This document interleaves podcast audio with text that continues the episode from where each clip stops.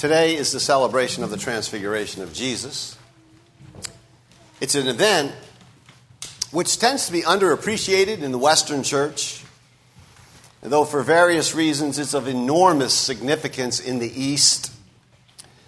And I hope this morning that uh, Westerners though we be, we might grasp the richness and the encouragement and the hope that is ours in this strange and bewildering event.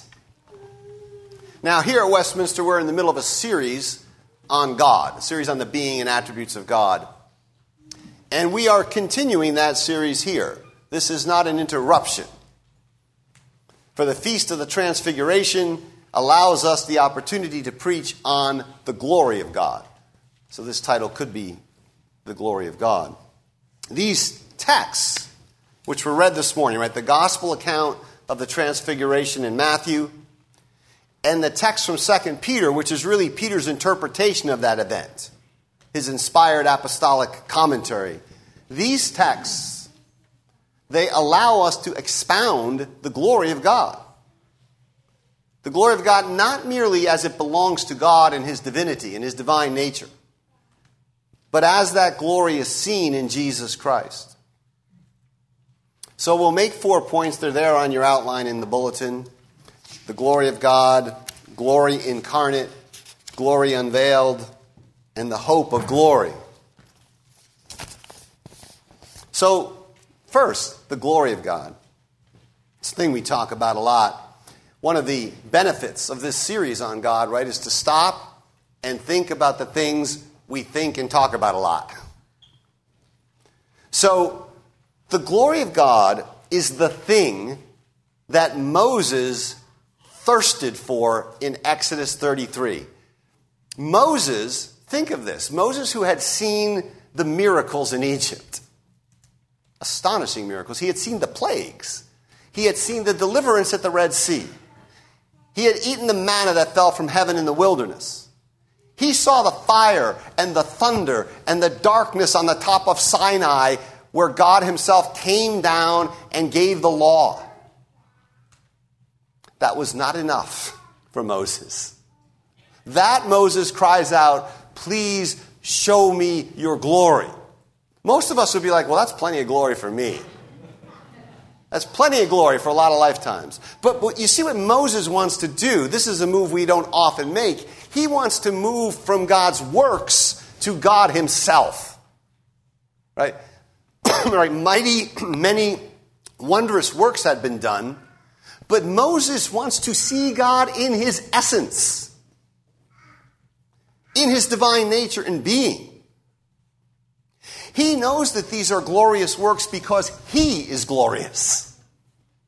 So he wants to get to the fount of the glory.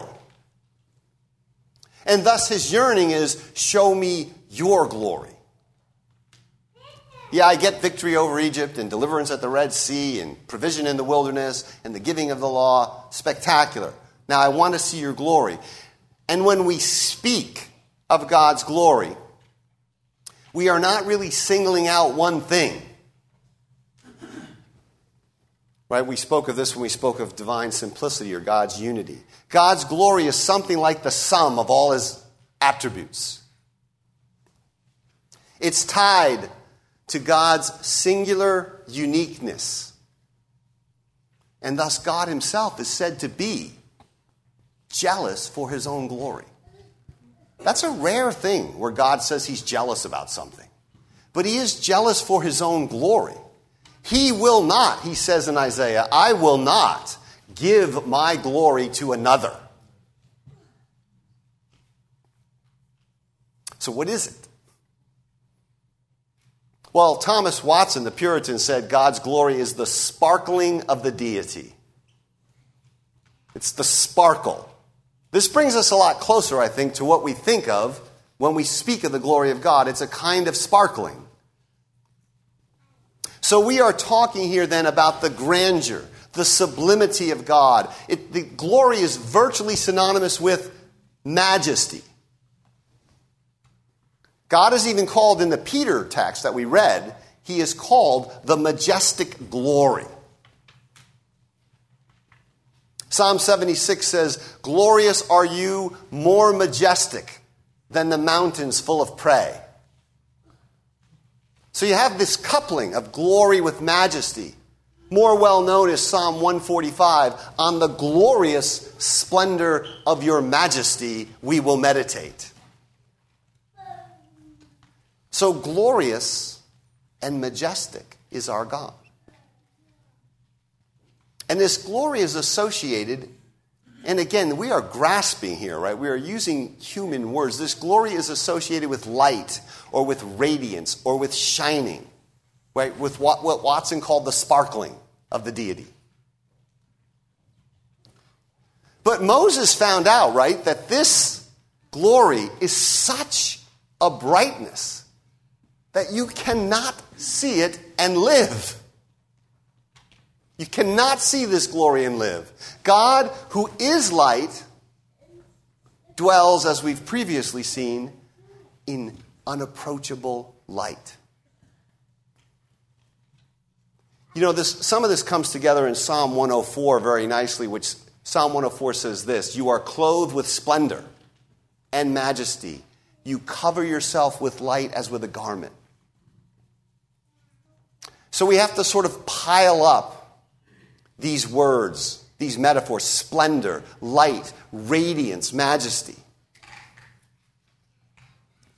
So we could sum up the glory of God like this it's a kind of luminosity, a fire, an impenetrable, dangerous radiance, right? It's the intrinsic, essential excellence the incandescence of God Himself. That's the glory of God. So now let's look, secondly, at what happens when Jesus becomes man the glory of God incarnate. This God takes up human nature in Jesus Christ. The Word became flesh and dwelt among us, John says. And you know what John says after that? And we beheld his glory. So it's very important right here to remember who Jesus is. If you've been around here for any length of time, you know I think the church is pretty good on what Jesus did. It's less clear about who Jesus is. He is the second person of the Holy Trinity, the Son, the eternal Son, and Word of God.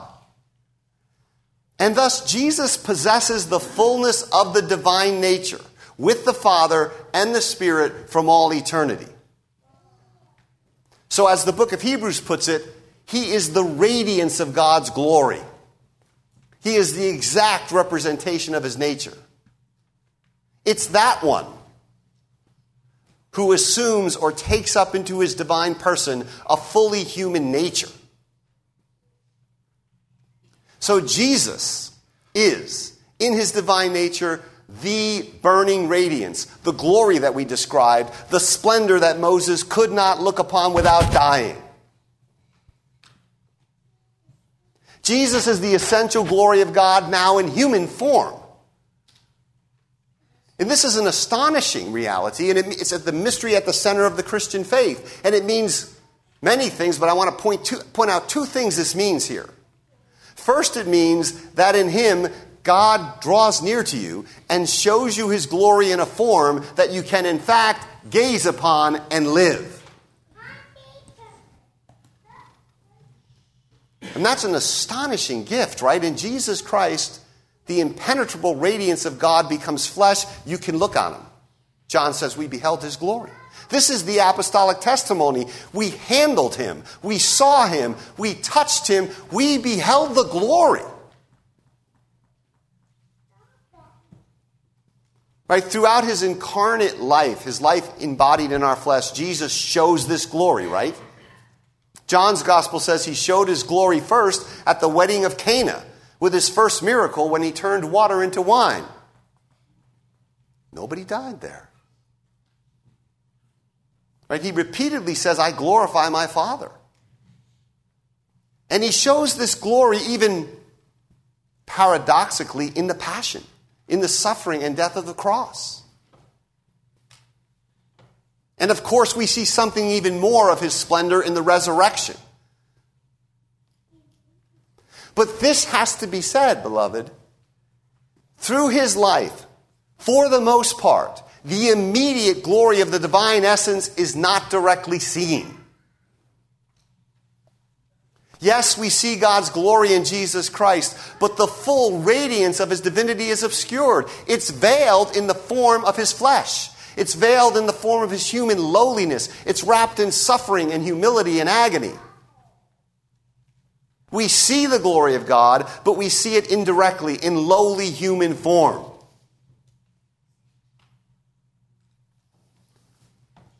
Except at the transfiguration.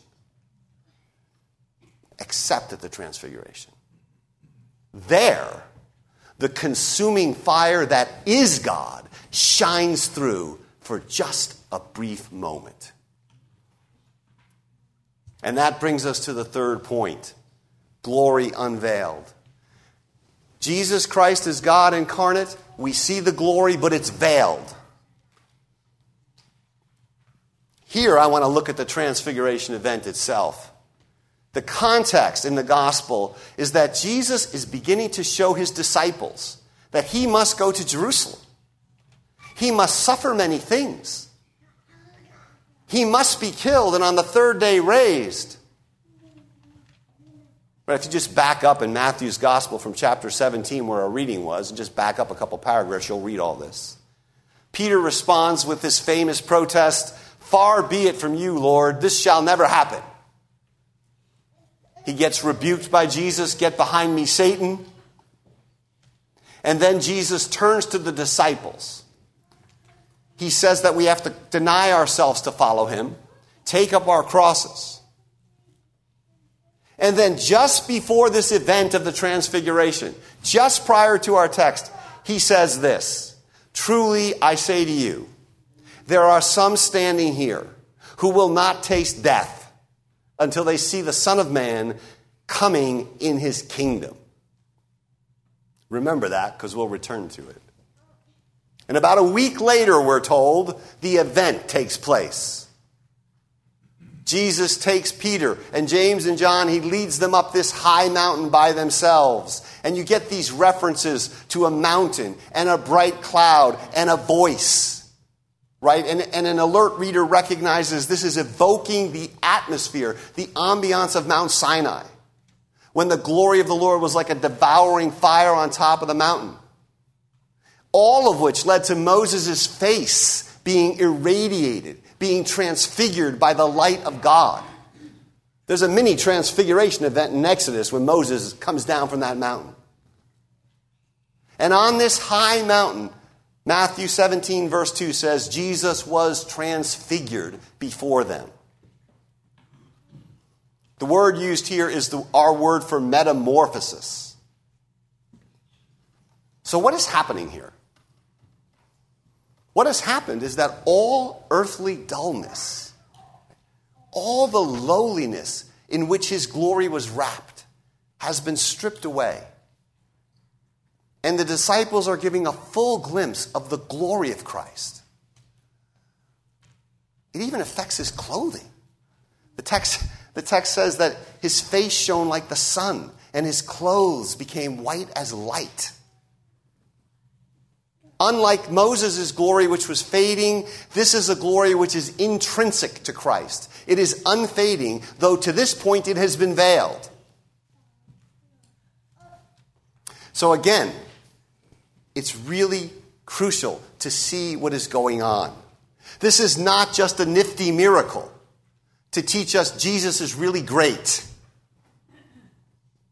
What is happening here is the divine nature of Christ his intrinsic burning radiance, right? His fiery splendor, his unapproachable light is now irradiating and lighting up his human nature, including his physical bodily existence.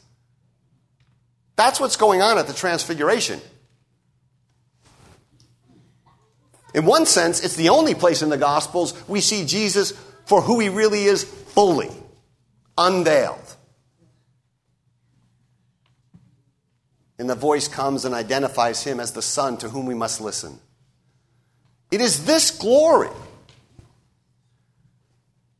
The divine glory. Again, it's not like God just poured some kind of radiance onto Jesus. What is being unveiled here is Jesus' intrinsic radiance. It's the glory that John was given to see in our second reading this morning when he looks at the, the, the risen and exalted Christ in Revelation chapter 1. Right? That Christ has eyes that are flames of fire, and his face is full, shining like the sun in its strength. And before this transfigured humanity, what does John do, the apostle? He falls down. I mean, think about this. John saw the transfiguration twice. He's on the mountain with Peter. He's terrified there. And then he gets the vision in Revelation and he falls down dead there. Right? In both cases, the vision in Revelation and the Mount of Transfiguration, dread and terror and the threat of death follow from seeing the glory unveiled in the embodied Son of God. This is something you don't see in Jesus on earth.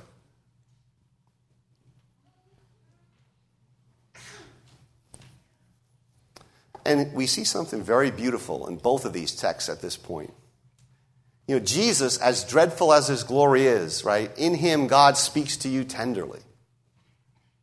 And even in a human voice. In Revelation, he lays his right hand on John and tells him, Fear not. I'm the first and the last, the living one. I was dead. Behold, I'm alive forevermore. Same thing in the Gospels. Jesus comes up, touches disciples, says to get up and do not be afraid. It's this mar- this magnificent paradox of it is only the dread terror of God that can make you unafraid. Part of the reason we're so afraid is we have no sense of the terror of God who you fall down dead before, and then who lifts you up and says, Okay, now, don't be afraid. Don't be afraid. They see only Jesus when they get up normalcy of some kinds restored. The visitors are gone, and the Lord probably appears the way he did before the transfiguration. Just a second, right, on the mountain, or a few minutes. Even the followers of Jesus are not yet fit to live in the light of this glory perpetually. Our bodies are not ready to see this body. And that brings me to the final point here the hope of glory. And here I want to focus on Peter's, Peter's account of this in 2 Peter 1. Peter's an eyewitness, right? He tells you what the event means. He's referring to the transfiguration, and he says that we didn't follow cleverly devised myths when we made known to you the power and the coming of our Lord Jesus Christ. But he says we were eyewitnesses of his majesty. Please do not miss this. Right? Peter speaks of this event as Christ's power and coming. And the word for coming is the ordinary word used in the New Testament for the second coming. Second coming of the Lord, parousia. The NIV translates this phrase this way it is about the coming of our Lord Jesus Christ in power. Jesus had said some of those listening to him would see his power in coming. And Peter clearly associates this event of the Transfiguration with a foretaste of the coming of Christ Jesus at the end of the age, a preview of the second advent. So, in the Transfiguration, you don't only have the intrinsic glory of God shining forth, you have the intrinsic glory of God shining forth as it will be seen when Jesus comes in power and glory. The transfiguration is the seeing of the risen and coming Jesus in the glory of his kingdom. Again, it's not just pyrotechnics. We were eyewitnesses of this majesty, Peter says. His eyes had seen the glory of the coming of the Lord. So we have, in the transfiguration, a glimpse just a glimpse, a glimpse mediated by the human nature of Christ of the glory and the majesty of the God who was and who is and who is to come. The glory of the triune God. It is this glory that Paul has in mind when he says, Christ in you is the hope of glory. Right? God calls us, the New Testament repeatedly speaks like this. It'll say something like, God calls you to his own glory, or God calls you to his eternal glory in Christ. This is what it's talking about. This is what Jesus is praying for in his high priestly prayer when he says, Father, I desire that they also, whom you have given to me, may be with me where I am, and they may see my glory. So here is where this, I think, is going to touch down closer to you. Right? This burning, irradiated body of light possessed by the Son is your calling. It is your calling. It is your vocation. It is your destiny. It is your hope. It is an icon of your future body. When you read this transfiguration story, you should think that is an icon of my future body. Right? No gym membership required. That's what my body is going to look like. So we have not only a vision of that glory, we have the surest confirmation that we too are destined for that same fiery, translucent, embodied majesty at the coming, at the parousia of the Lord. This is the Christian hope. This is why the Feast of the Transfiguration is a big deal in the whole Eastern Church. Because they've pulled these threads together. We can see this beautifully come together in Philippians 3, where Paul says this Our citizenship is in heaven, and from it we await a Savior, the Lord Jesus Christ. Now, listen, what will he do when he comes?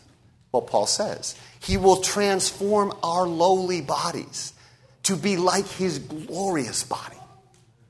At that point, you will be the subject of the transfiguration. He will do that by the power that he has to subject everything to himself. So at the coming of the Lord Jesus, witnessed in advance already on the Mount, witnessed in advance already, you get a body like his glorious, divinely luminous body. A body fit for the city. Fit for the city which is itself illumined by the glory of God. What other kind of body could you have? So the transfiguration means we yearn for the glorious advent, the parousia of the Lord. For then, as we saw in the call to worship, we shall be like him, for we will see him as he is. Notice that. I mean, in the call to worship, it, it, there's this remarkable mystery. What we will be has not yet been revealed. because what we will be is transfigured bodies of burning light. Now, in the church year, wisely, I think, the transfiguration comes right before Lent. Next Sunday is the first Sunday in Lent. This Wednesday is Ash Wednesday. Why does the church put the transfiguration right before Lent? Well, for a couple reasons. One, right, Jesus does it with his disciples right before he's going to the cross, going into Jerusalem to the cross. It's in the middle of a dialogue on taking up your cross and dying and suffering with me. You know what? Because the transfiguration is Easter in advance. It's Easter in the sense of a, it's a guarantee of your resurrection glory when he who is raised comes in power at the end of the age. And the disciples needed to see this before they saw Jesus suffer. And, and as such, these texts on the transfiguration, they have a very clear, very simple, very direct, very singular, practical purpose. They are intended to encourage you in the way of the cross. You think, well, this seems like an ethereal, abstract text. There's a shining body, and someday I'm going to have a shining body. The whole point of the text is to encourage us in the way of the cross to give us a glimpse of the glory in advance, lest we lose heart. We lose heart because we get our eyes off the glory. This is an event you must remember. in the midst of life's travails, because it's the pledge that you will surely be transfigured with him. It's practically important to us to remember where we are going.